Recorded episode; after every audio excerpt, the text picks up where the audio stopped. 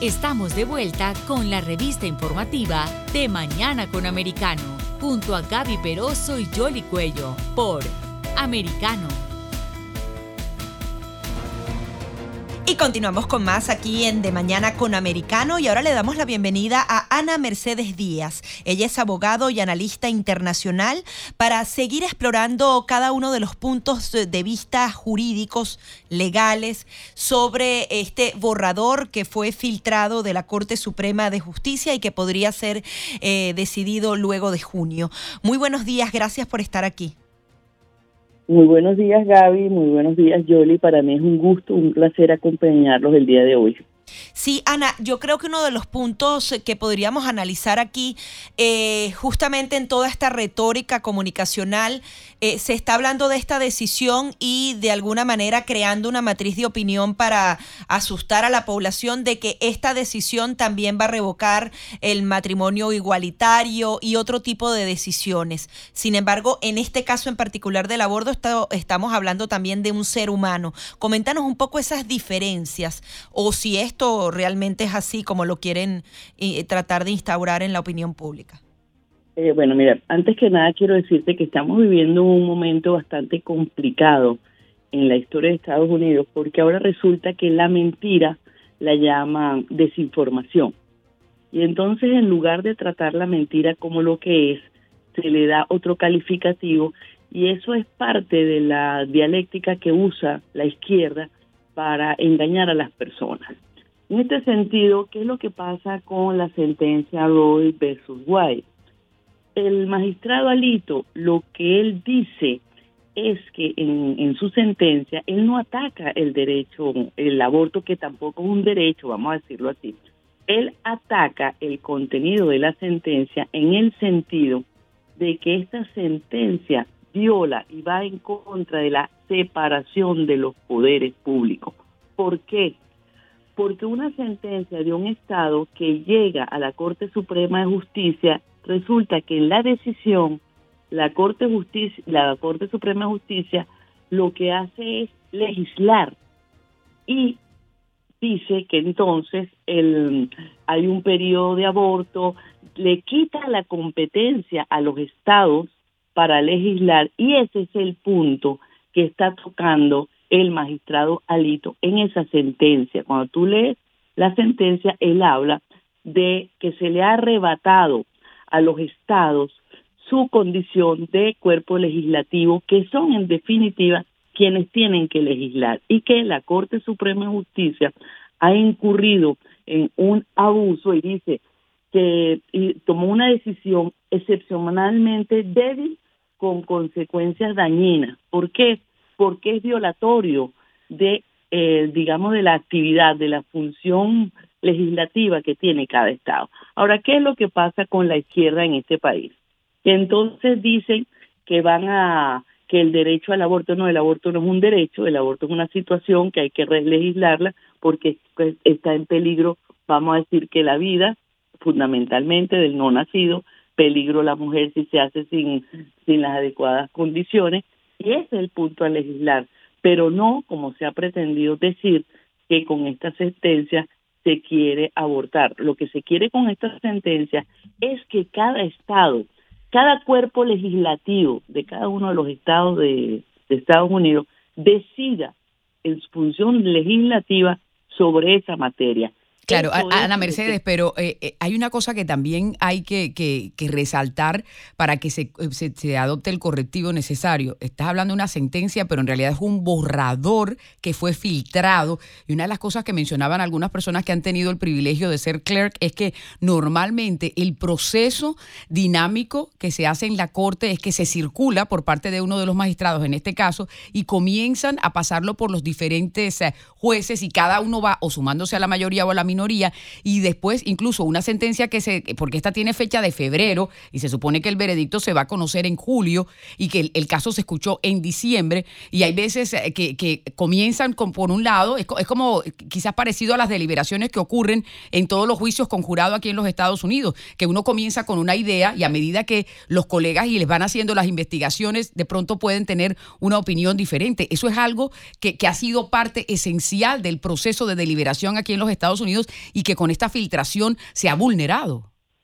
Bueno, es que eh, con esta filtración lo que se ha hecho ha sido una violación al secreto de la Corte, no hay ninguna duda, y que obviamente quien crea que es una, una filtración inocente, pues definitivamente no conoce nada de cómo se está manejando la política en estos momentos en Estados Unidos, porque no fue una filtración inocente, fue adrede para cambiar la narrativa que tenemos hoy por hoy y pasarla entonces al tema del aborto. Vemos manifestaciones de estas, digamos, colectivos que están apoyando el aborto y que hacen creer que se está violando un derecho, que se está haciendo nada más que para cambiar una narrativa y para eh, ejercer presión sobre los magistrados. Esto es lo más triste, Gaby lo más triste de todo esto, que lo que se quiere es legislar en la calle, lo que se quiere es la sentencia en la calle. Es decir, que con presión del colectivo, con la presión que puede haber en la calle, tratar de influenciar en los criterios jurídicos que deben tener los magistrados. Obviamente, eso es lo que ha pasado, ha sido una filtración adrede para manipular, cambiar la narrativa y para presionar a los magistrados en sus decisiones. Si no es una filtración inocente, las autoridades hasta dónde pueden llegar para identificar a los culpables y sancionarlos? Mira, tienen que hacerlo y es obligatorio que lo hagan porque porque eso desdice, eso desluce eh, a la corte como tal. Porque imagínate tú, si la corte no puede tener confianza en sus integrantes, no solamente en los magistrados, sino en quienes la, colaboran con ellos, imagínate tú lo que puede pasar. Porque eso que, que estamos viendo de esta filtración eh, adrede, porque yo no puedo creer y no puedo decir que es inocente porque no es inocente, eh, es porque conviene en este momento. Hay que llegar, hay que llegar a las últimas consecuencias.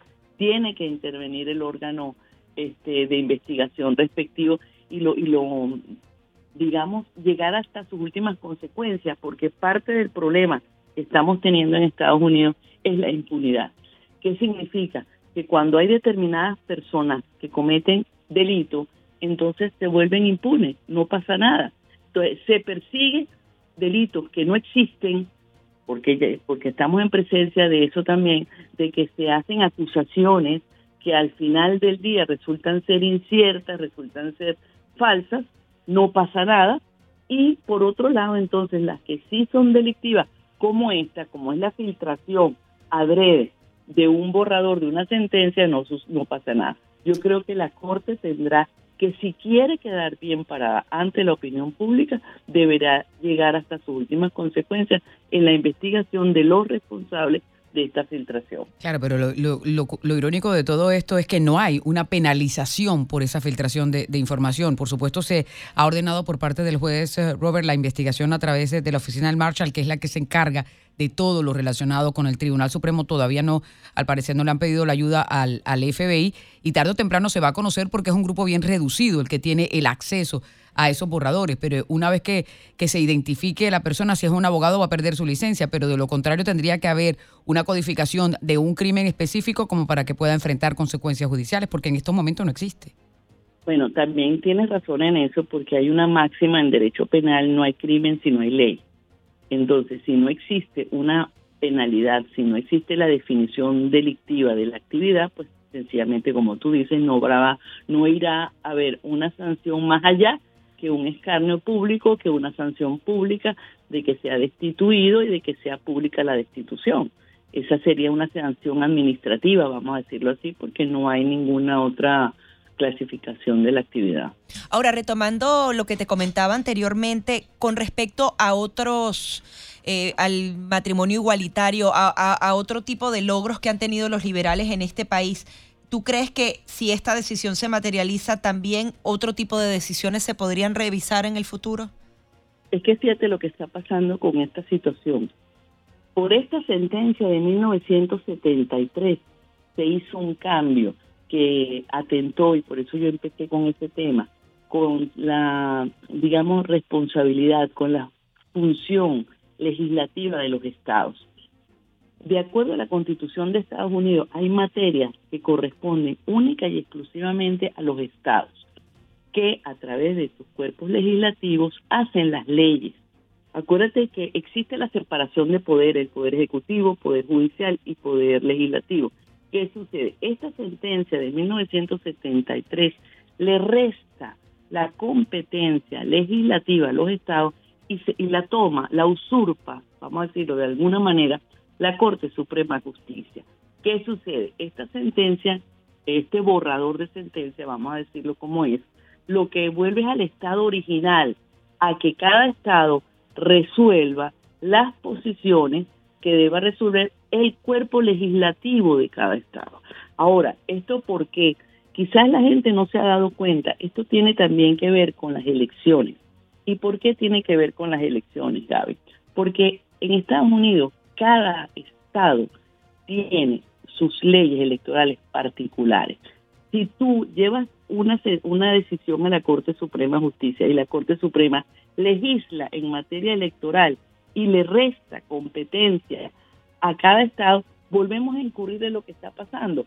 Por eso es que el trasfondo de este borrador de sentencia es regresar al estado original de la distribución de competencia de acuerdo a los poderes públicos. ¿Qué significa esto? Que el poder legislativo de cada estado es el que tiene que normar en ese sentido.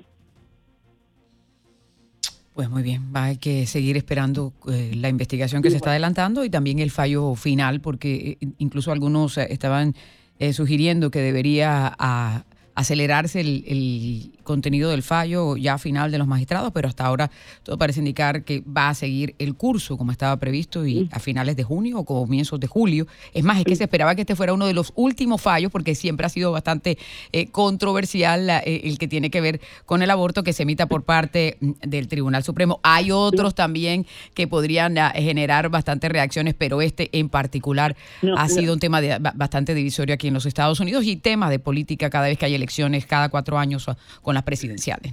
Lo que pasa, Gaby, que hay un, hilo que, une lo jurídico con lo político, como tú lo estás diciendo, y el aborto, el tema del aborto, no se escapa de eso. De hecho, eh, el presidente Biden, recuerdo que dijo hace dos días que porque el Partido Demócrata haría todas las gestiones necesarias y que legislarían para defender el derecho al aborto, es decir, asumiendo una posición política sobre algo jurídico, que es este, lo mismo que está pasando con el tema de Ucrania y el tema de, Rusia. Mira, sin defender aquí el tema de, defender a Putin, que todo el mundo sabe quién es, yo a la gente le digo, yo no me tomaría un té o un café con Putin, porque sabemos que le ha pasado a algunas personas que lo han hecho, eh, se ha querido utilizar el tema de Ucrania para tapar la parte política de la laptop de Hunter Biden, la relación de la familia Biden con la empresa Burisma de Ucrania. Entonces, fíjate, fíjate lo que está pasando. Este tema de la guerra, que, que es un tema político, está influenciando para qué? Para dejar a un lado, para dejar atrás todo el desastre económico que está teniendo Estados Unidos con esta administración de Biden antes de que se iniciara la situación de Ucrania en febrero, los pronósticos económicos del país eran desastrosos. ¿Qué sucede? Rusia envía un, un borrador también, una propuesta en diciembre del año 21 a Biden, haciéndole una propuesta de retiro en algunos sectores que con esa propuesta se hubiese evitado la guerra. Biden no la responde eh, se dan los, los acontecimientos del Donbass, Rusia entra en Ucrania y se desatan estos dos meses de guerra donde vemos que Estados Unidos da miles de miles de millones al cuarto país más corrupto del mundo. Porque lo que no dice la izquierda, lo que no se dice en ninguna parte, es que Ucrania es uno de los países más, el cuarto país más corrupto del mundo, donde está metido en cualquier cantidad de circunstancias y resulta que somos, que somos nosotros, los estadounidenses, los ciudadanos americanos o las personas que pagamos impuestos, los residentes, los que estamos pagando por eso, que todavía no se ha visto qué es lo que cuáles van a ser las consecuencias con el trigo, con los cereales y con todo lo que está pasando. Con los fertilizantes. Pues, Ana Mercedes, sabes que el tiempo es eh, enemigo nuestro aquí, ya tenemos que eh, pasar a otro segmento, pero te queremos agradecer tu participación en De Mañana con Americano. Gracias. Muy amable. Ana Mercedes Díaz es abogada con nosotros aquí en De Mañana con Americano.